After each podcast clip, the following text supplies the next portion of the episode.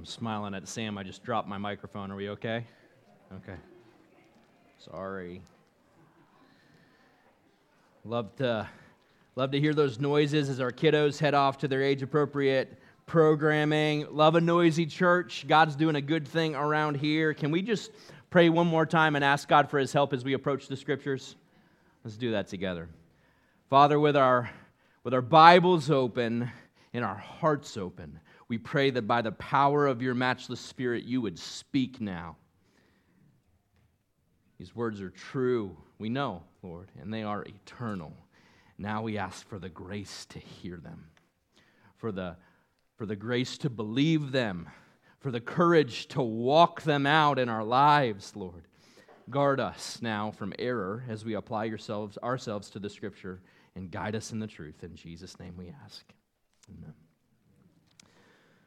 Well, when Lindsay and I were first married, we volunteered together in the church nursery in a suburb north and west of Atlanta called North Metro Church. It was a, a good time as we were kind of getting our sea legs in marriage and seeking to serve the Lord together. And I kid you not, one of the babies that we cared for there in that church nur- uh, nursery was actually named, not Zebulun Although I was a teacher for a number of years and I've taught two Zebulons, believe it or not. But one of those children in that little nursery that we rocked and played with was named Thunder. Not a nickname. His given birth certificate name was Thunder. And whatever picture you may have in your mind about the kind of kid who would fit that name, you can just completely erase it because Thunder was the tiniest, most frail, petite little child you ever did lay your eyes on. I mean, he was cute, don't get me wrong. I had nothing wrong with, with Thunder, but he just didn't really strike you as, you know, Thunder. so, what's my point? My point is that sometimes the name that something goes by doesn't always or fully reflect what it truly is. With that, let me invite you to take your Bibles and turn to Luke chapter 15. Luke chapter 15. Today we'll be looking at what is popularly called the parable of the prodigal son. And it's easy to see why we would call it that because there certainly is a, a, prodigal son featured prominently in this text today. And yet, the careful reader of Scripture will quickly see that the prodigal son is clearly not the only prominent character in this passage. In fact, some theologians have even argued that a better name for this parable would be something like the parable of the compassionate father. Or, since Jesus was clearly directing this parable straight at the Pharisees and the scribes, the religious teachers of his day, others think that a better name might be something like the parable of the elder brother. I got a kick out of this one. One commentator has even proposed a very accurate, albeit cumbersome name the parable of the compassionate father and his two lost sons. Rolls right off the tongue, right? The point, of course, friends, is not what we call the parable, is whether we hear it. It's whether we internalize it and obey its truths about the kingdom of God that Jesus is holding out to us in these words. So let's take a moment before we read and just make sure that we're clear on context. We'll set the table, as it were, because knowing the why of this parable, understanding the parable's purpose, is critical if we're going to get all that it's worth or get, get all that's in it and, and have us apply it to our lives today in 2024.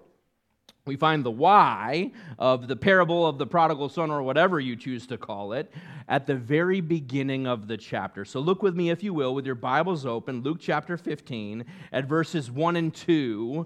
Before we begin, let's just prime the pump and make sure we're understanding why Jesus gave this parable in the first place.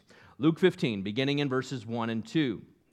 Now, the tax collectors and sinners were all drawing near to him.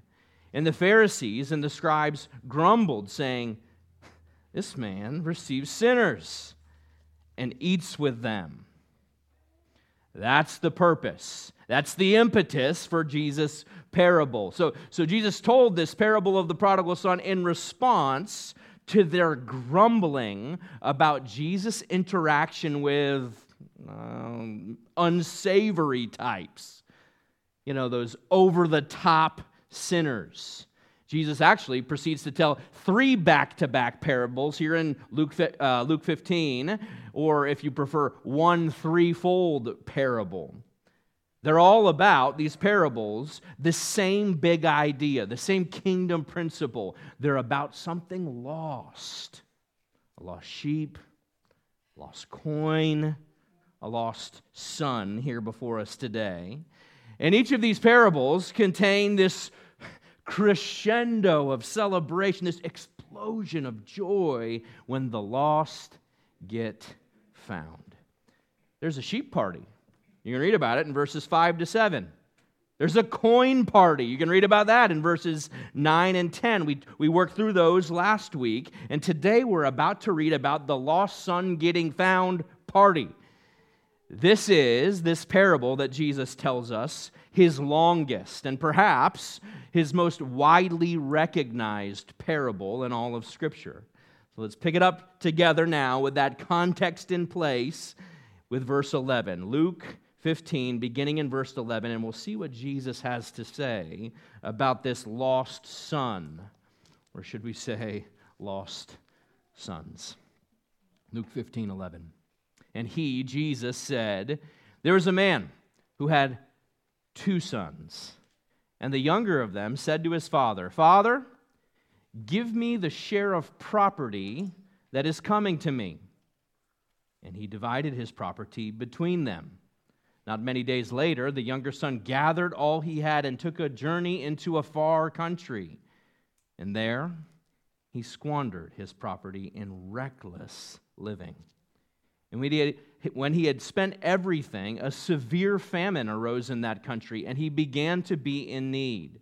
So he went and hired himself out to one of the citizens of that country, who sent him into his fields to feed pigs. And he was longing to be fed with the pods that the pigs ate, and no one gave him anything. But when he came to himself, he said, How many of my father's hired servants have more than enough bread, but I perish here with hunger? I will arise and go to my father and will say to him, Father, I have sinned against heaven and before you. I am no longer worthy to be called your son. Treat me as one of your hired servants. And he arose and came to his father. But while he was still a long way off, his father saw him and felt compassion and ran and embraced him and kissed him.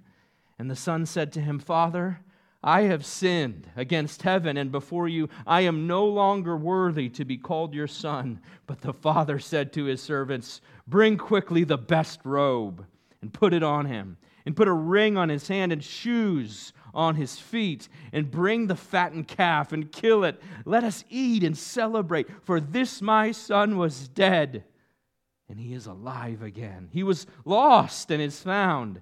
And they began to celebrate. Now, his older son was in the field. And when he came and drew near the house, he heard music and dancing. And he called one of the servants and asked what these things meant. And he said to him, Your brother has come, and your father has killed the fattened calf because he has received him back safe and sound.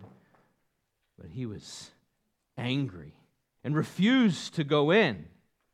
His father came out and entreated him. But he answered his father, Look, these many years I have served you, and I never disobeyed your command, yet you never gave me a young goat that I might celebrate with my friends.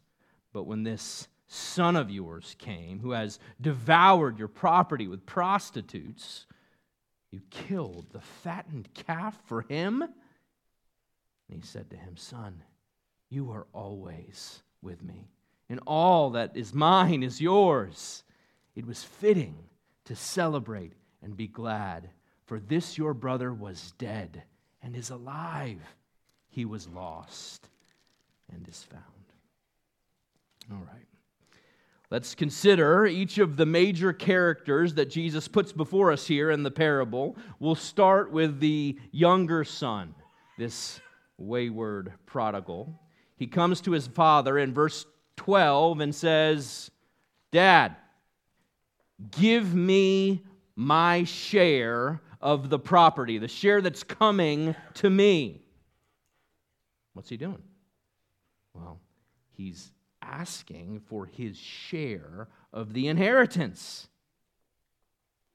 Question When would that typically take effect? Him receiving his share of the inheritance. Yeah.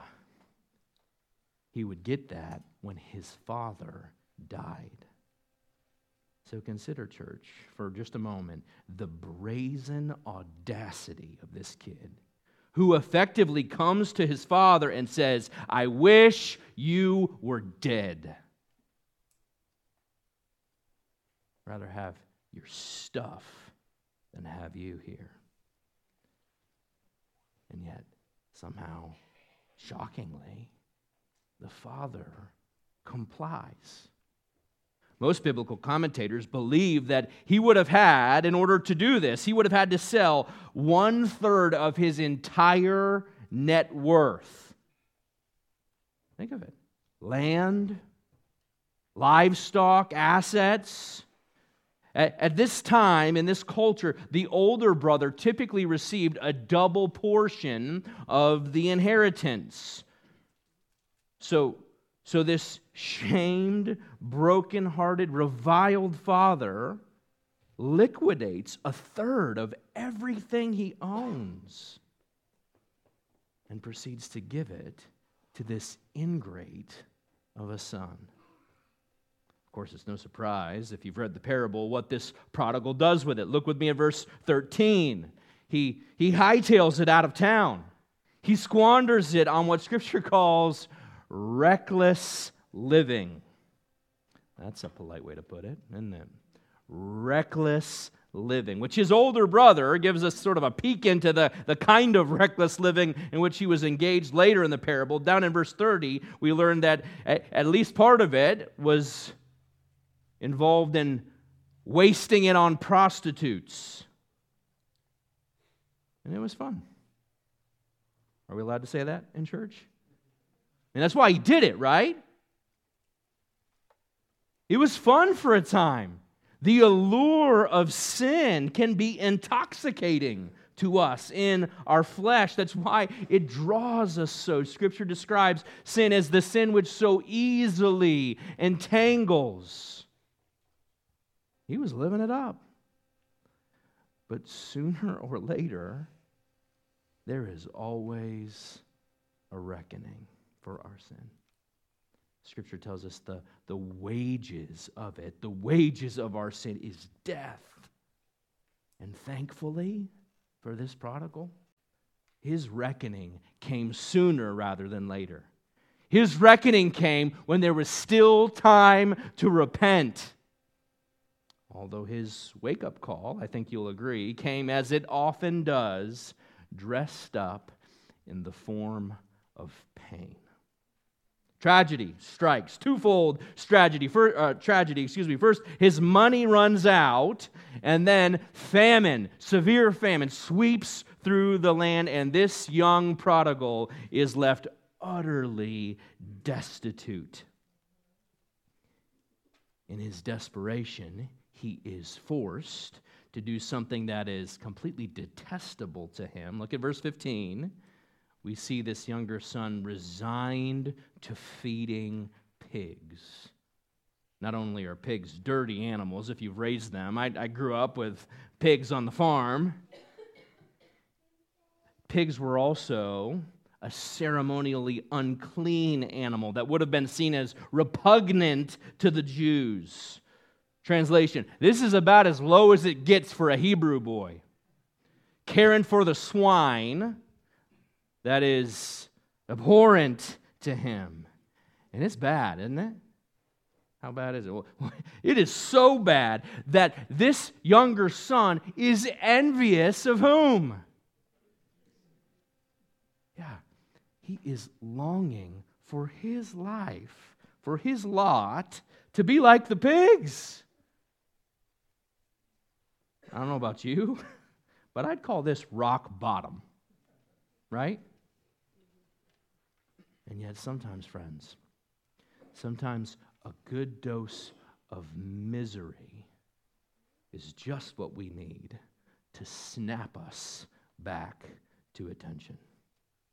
Leon Morris puts it this way Hardship has a wonderful way of bringing people to face facts. True or false? Yeah, true in my life. Think about it. What caused this prodigal's turnaround? What caused his about face?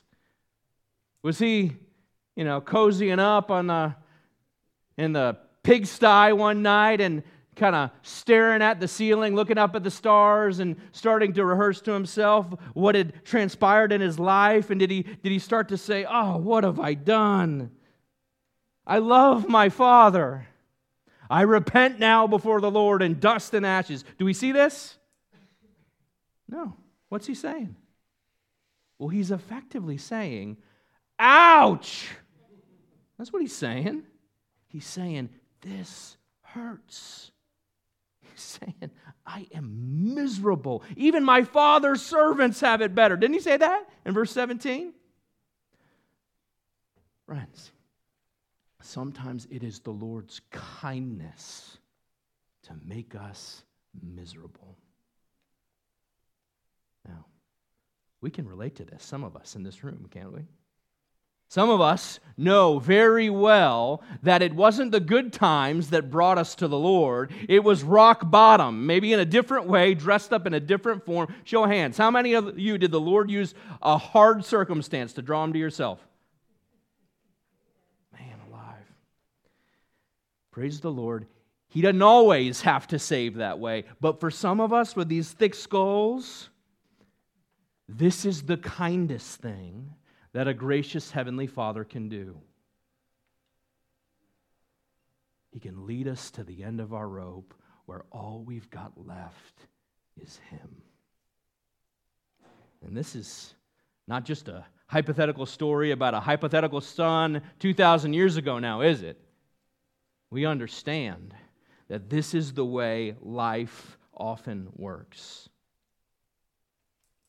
And I think we can learn as we begin just to think about how, how can we apply this parable to our lives. And one thing that we can learn from it is that the circumstances that cause you to turn back to the father who's clearly the represented uh, represents god in this parable right?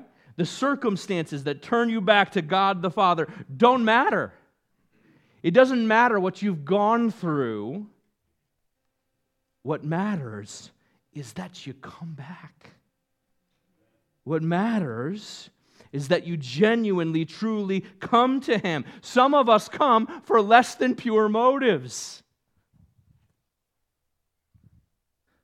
Some of us perhaps have come like this prodigal simply because we were desperate.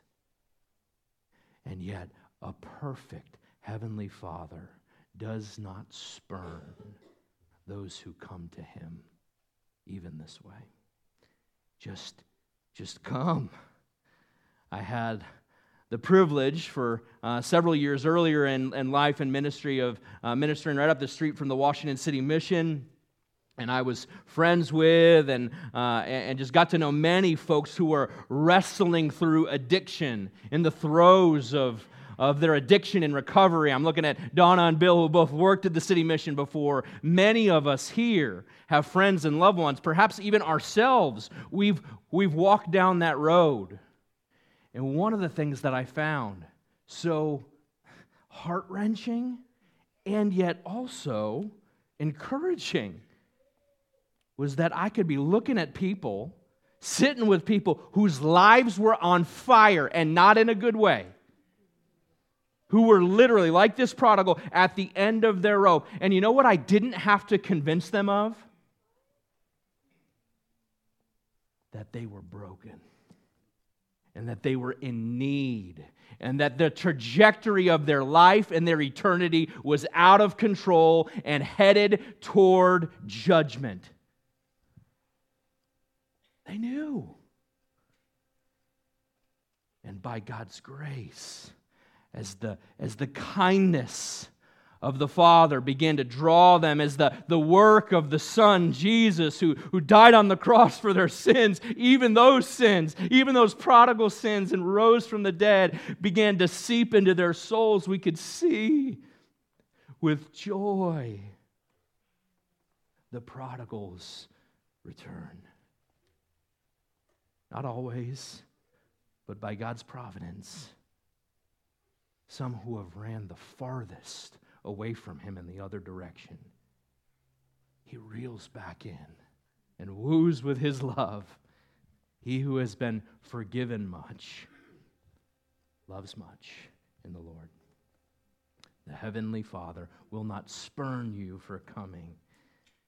Isn't that what uh, the truth of Romans 5 8 says? One of the one of the glorious passages, gospel passage in Scripture, which tells us about the chronology of our salvation. Romans 5 8 says that God demonstrates his own love for us in this. Well, that ought to make us kind of lean in. How, how, do, how does God do that? How does God demonstrate his own love for us? Scripture tells us that while we were still sinners, read also, while we were no longer to be called your son, Christ died for us. The gospel, friends, is not that you have to clean yourself up so that you could come to God, but rather that you come to the Father, and by the power of the blood of Jesus Christ and, and His Holy Spirit, He saves you and sanctifies you. It's the Father who saves through the person of His Son and the power of His Spirit. So, if you're here this morning and you, like this prodigal, are feeling unworthy, the simple message of Scripture to you today is come. Come. Come to the Father through Jesus the Son. Isn't that how the old hymn writer invites us to sing? And give him the glory. Great things he has done. Come. And since we're sitting in church, we should also say, for those of us who maybe can't relate quite as well to the prodigal son, or for whom those years are long behind us, we dare not, we dare not spurn those who are returning to the Father. Though they smell like a pigsty, Though they don't look the part, we dare not put a stumbling block in the way of anyone seeking to come to the Father. Isn't that, church, why Jesus is telling this parable in the first place? Were you paying attention? Verse 1, verse 2. Jesus told this parable to a bunch of religious folks who did not have a framework for God saving the lost the sinners, the tax collectors are coming to Jesus and they're sitting there with crossed arms saying, Oh. No. Reminds me of a time that I was. Uh, having a conversation with a guy who was looking for a new church in the area. I was uh, leading another church at the time, and, uh, and, and I was trying to convince this guy that he needed to try our church. He was sort of in between fellowship, and, and I said, Man, you got to get back to church. Ch- check ours out. And, uh, and so one day, he did. One day, he hopped in his car, he loaded his family up, nice car, beautiful family, and they drove to the location of the church where it was meeting on that Sunday morning, just up the street again from the, from the city mission. And as they rolled up in front of the building, they observed a group of former addicts smoking cigarettes, playing hacky sack before the service started. And I never saw him that day. So I reached out to him later and said, Hey, man, what happened? Why didn't you come? You said you were going to come. And you know what his explanation was? He said to me, Well, you know, I was, I did. I, I came and we, and we went there and, and I, you know, man, I just didn't, I didn't want my little girls to have to walk through the cigarette smoke on their way to church. Okay. Keep driving. Keep driving. Because Jesus doesn't have that attitude, does he? Jesus invites not those who are clean, but those who are in need of a physician to come to him.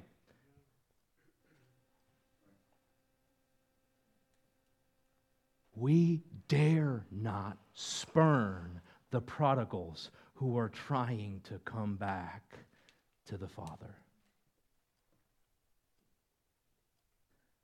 So, it doesn't matter the circumstances by which you are called or where you find yourself, no matter how dark, when the Holy Spirit pricks your heart and stirs your spirit to come back to the Father. What eventually, or what initially rather, began as purely self preservation. I'm not going to make it here. Even my father's servants have it better than me. Eventually does, friends, turn into true repentance. Because you can fake repentance, can't you? But I want you to see here this repentance is genuine. Look, look with me at verse 18. Father, he says, I have, what's that word? I have sinned. Not just against you, I have sinned against heaven and against you, Jesus says. He repeats the same thing. The prodigal repeats it in verse 21. Again, Scripture tells us, bar none, it is the kindness of the Lord that leads us to repentance, a kind of repentance that's more than just, I'm sorry, God. I'm sorry I got caught, or I'm sorry it's as bad as it is. Repentance is an about face, it's a turn of direction. And we see here an acknowledgement of sin and a turning around and a coming back to the Father. This is genuine repentance. And I love that he's rehearsing his speech in advance. Any of you do that?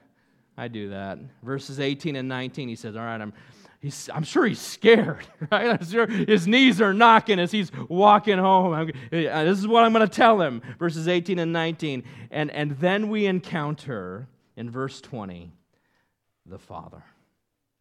What's he do? Let's, let's read it together. Luke 15, verse 20. But while he, the prodigal, was still a long way off, his father saw him and felt compassion. So, what's he do? He, three things. He ran and he embraced him and he kissed him. Look, just think about those verbs ran, embraced, kissed. This is absolutely astounding. And Jesus gives us a window into the Father's love here, does he not? Think for a moment about the Father's love. First, he, he spots his son when or where? When he was still a long way off, which implies that he's looking for him, right? He's scanning the horizon, waiting for his son to come home. And what was his response when he does? Verse 20 tells us that he felt compassion. That's how the ESV renders that Greek word. He felt compassion. Now, I don't know about you, but uh, just, I don't know that that does it for me. That Greek verb, though, can also be translated more literally to be deeply moved. He felt compassion. He was deeply moved in his bowels, is what the word means. Deeply moved in his gut. And then the father does something that nobody is expecting. He runs. Now, again, this may be foreign to us in our modern day context, but, um, but here in this first century ancient Near East context, as Jesus is telling this parable, I'm sure there was a collective gasp as they heard about the father running out to meet this prodigal son. You got to understand, friends, this did not happen. It was considered undignified for, for a Middle Eastern man, especially of his age and stature and wealth, to be running anywhere. Now, when he gets there, the father does not grill his son with a spade of questions. What's he do? He embraces him. Literally, he, he falls upon his neck. That's what the word means to embrace and to, and to kiss him. And the son, as planned, starts in. He's, he's following up on the conversation he's been rehearsing all the way home. What's the father say to the son's explanation, to the son's proposal? Father, I repent. I'm, I'm, I'm sorry. I am no longer worthy even to be your son. Treat me like one of your hired servants. What's the father say to him? Nothing. He cuts him off. And, and he, he says, instead of talking to the son, he yells over his shoulder to his servants, Get the robe! Right? The best robe. Get the ring, he says, my signet ring, which would have carried the, the authority of the family and the father. Get the sandals. All these things, friends, are family status symbols in this day. What's he doing? He is restoring the son fully to his status. He says, Kill the fatted calf. Yeah, I know the one we've been saving. Kill that one. And the Son does not have a category for this kind of forgiveness. Honestly, I'm not sure any of us do.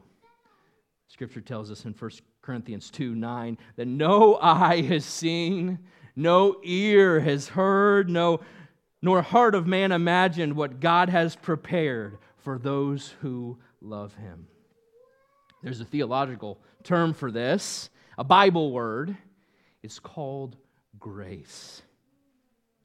Grace is simply favor without merit. It's, it's, it's you receiving something good. This is grace. It's you receiving something good that you did not merit, that you did not earn. And this, friends, this is amazing grace. Amazing grace the Father extends to this prodigal son. Now, let's ask ourselves a question as we're working our way through the text here. Was there anything at all that the son did to deserve this kind of reception from the Father? of course not. What did he deserve? Well, you saw what he did. He deserved anger. He deserved punishment. He deserved vengeance. He deserved wrath. That's what he deserved. And yet he received restoration. He's restored to sonship. And his this grace, his forgiveness, his renewed status before the Father has got nothing to do, not a drop to do with his own goodness or with his deservedness. That's the gospel. This is purely, this amazing grace is purely flowing out of the goodness and the heart of the Father. It's His nature. That's why forgiveness happens. That's how salvation happens. It's the Father's nature to forgive and to lavish the prodigals with grace. Do you see his kindness? Friends, grace is what Christianity is made out of. We, uh, we use this verse often, and we should. Ephesians 2, verse 8. For it is by grace favor that you did not earn. It's by grace you've been saved through faith, and this is not your own doing. It's the gift of God. That's the stuff of salvation. And it's not by coincidence that Jesus uses this very interesting and I hope familiar language as he's describing the son's return, this prodigal's return. He repeats it twice. Look at verse 24. We've got a slide here, I think, on verse 24. And he says it again at the very end in verse 32. This is salvation language, isn't it? How's he describe the prodigal who returned homes? Well, well he says, For this my son was dead. Was he dead? That's God's assessment. Dead and now he's alive again. He's gone from death to life. Sound familiar? He was lost and is found. So, happy ending, right?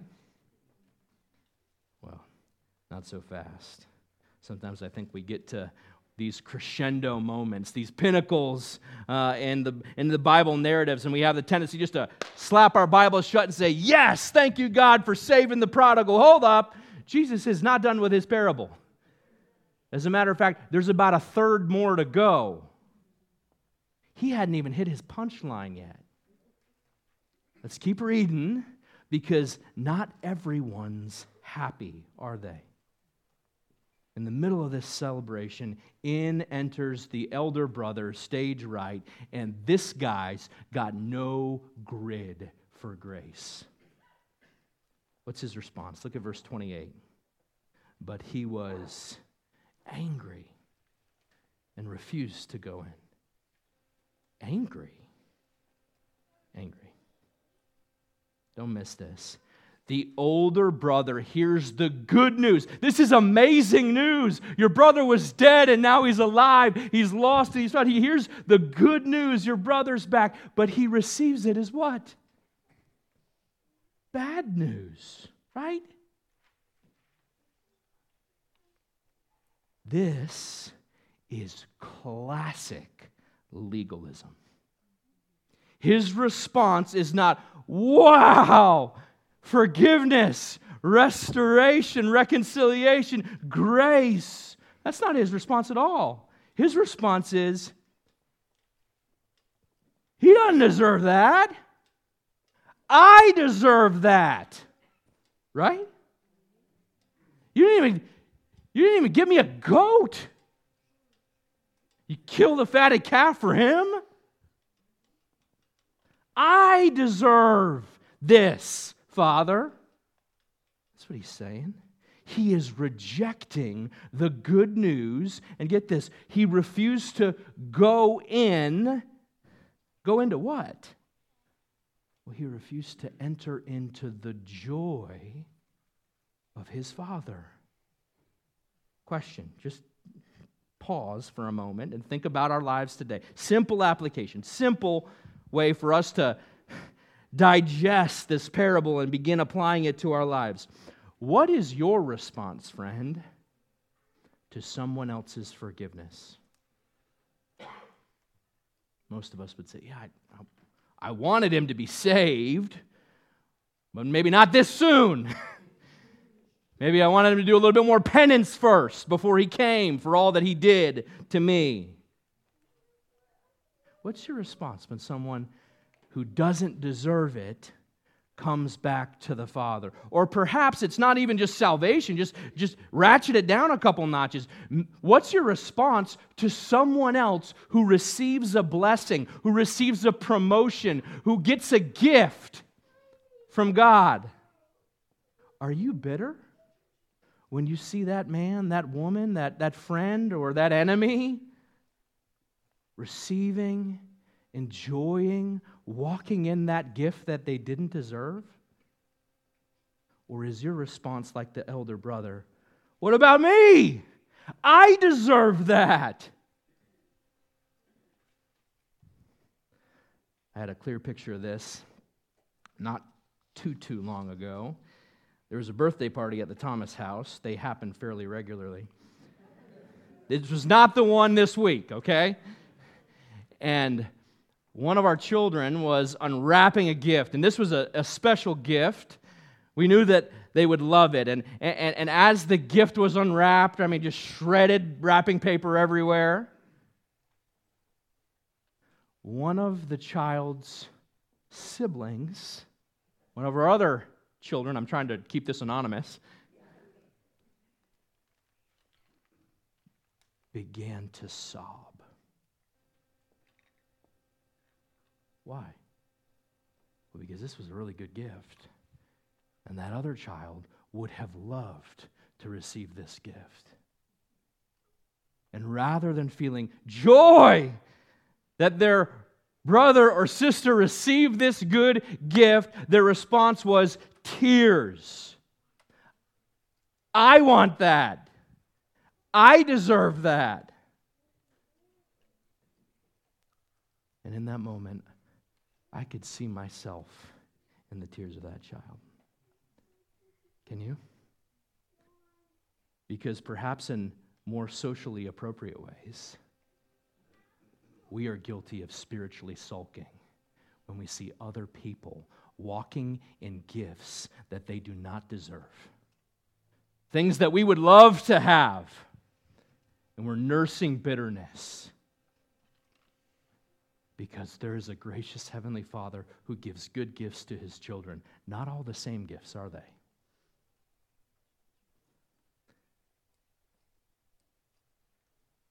That's why it's grace. We don't deserve the gift. Legalism says it's about me. it's about what I can do, what I can receive based upon my performance, based upon my status. And this is critical. Before you start wagging your spiritual finger at the older brother, please don't miss this last part of the story. Don't neglect to see the Father's kindness and grace, not just to the prodigal son, but to the elder brother too. Look at verse 28. He's angry. And what's the father do? The father's in celebrating. The father leaves his feast, leaves the happiest moment of his life, probably up to that point. His son was dead and now he's alive, he's lost and found. He leaves the celebration and he goes out to this recalcitrant, self righteous brother. And he pleads with him. He's not scolding him, is he? What's wrong with you? Your brother's back. Ugh speaks kindly to him My son, all that I have is yours. He appeals to him to see the good news. And do you see what's happening here? Remember who Jesus is telling this parable to. This is the punchline. Jesus is telling the whole parable, the prodigal son, to the Pharisees and the scribes. Why? Because they're grumbling, because they're angry when prodigals are coming back to God. Prodigals who have sold out, prodigals who have not earned God's forgiveness and grace. And Jesus tells this parable. It's like he holds up a mirror in front of the Pharisees, in front of the scribes, and say, See, this is what you're acting like. You're acting like this older brother. This is what you look like. And, and notice this jarring thing in verse 29. This is. Hmm. What's, what's the older brother say to his father? He says, verse 29, Look, these many years I have served you. If you're somebody who take notes in the Bible, maybe you want to star that word served or underline that word. Served you. Not even a goat. That's what I get for my thanks. That word served here is actually a word at this time that was commonly used to describe slave labor. So, what's he saying? The older brother's saying, I've been slaving for you dad. He doesn't regard him as a father, he, he sees him as a taskmaster. I've been slaving for you, dad.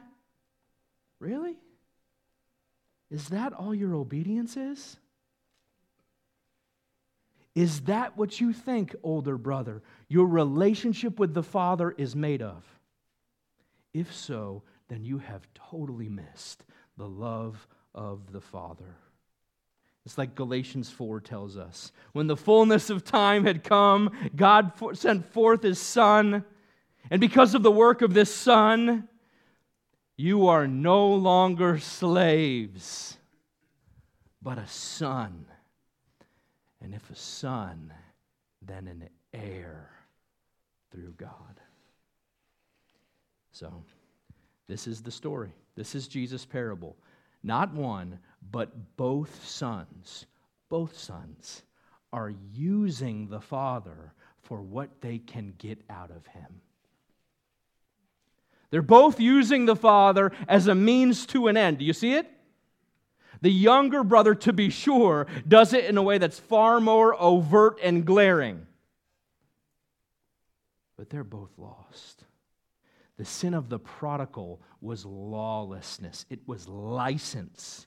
And the sin of the elder brother is legalism. It's a smug self righteousness that has no standing before a holy and perfect God. And both of these paths, as different as they are, lead to the same location. They both lead to death. The vehicle is different, but the destination is the same it's separation from the Father, it's hell. Now, how about us? By the way, we don't, we don't hear the end of the story. Jesus doesn't tell us how the older brother responds.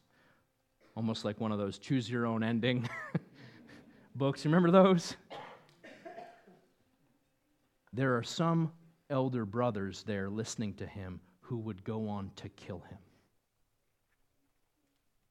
And there would be some Pharisees who, by the grace and kindness of the Father, would receive this grace whose eyes would be open to the kindness of the Father. You know, Pharisees like Nicodemus, Pharisees like the Apostle Paul, who would later come.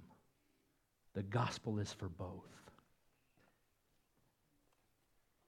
But they got to come back. They got to come to the Father. These two different paths, license and legalism, leading away from the Father. Maybe you today, if you were to place yourself on the spectrum between the prodigal brother and the elder brother?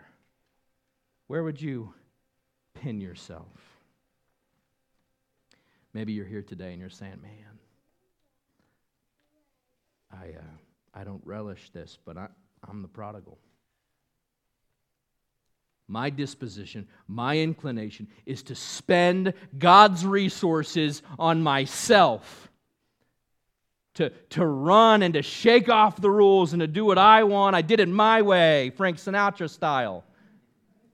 You're saying, I'm the prodigal.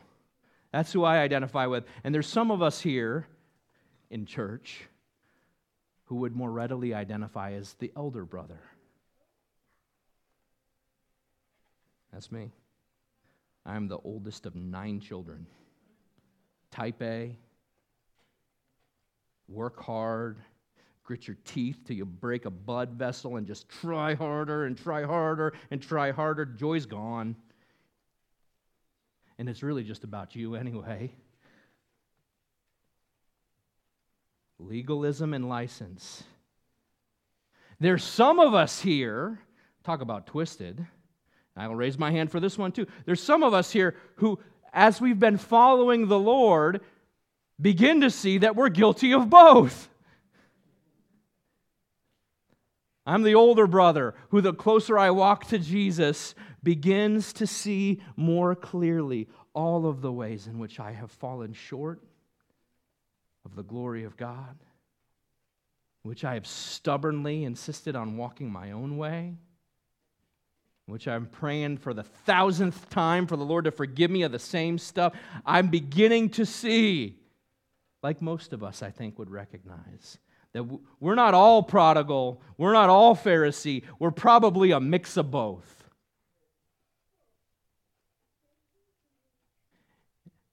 So, what's the answer?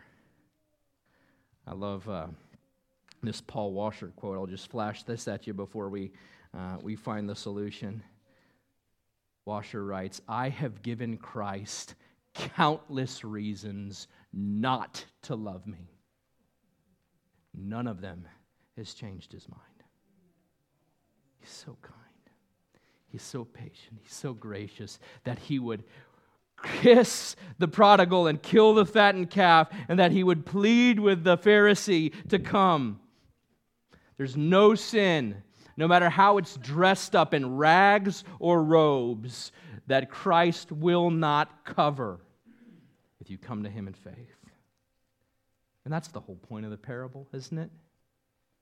Regardless of where you would put yourself on the spectrum of younger brother to older brother, the point of the parable is that there's another son.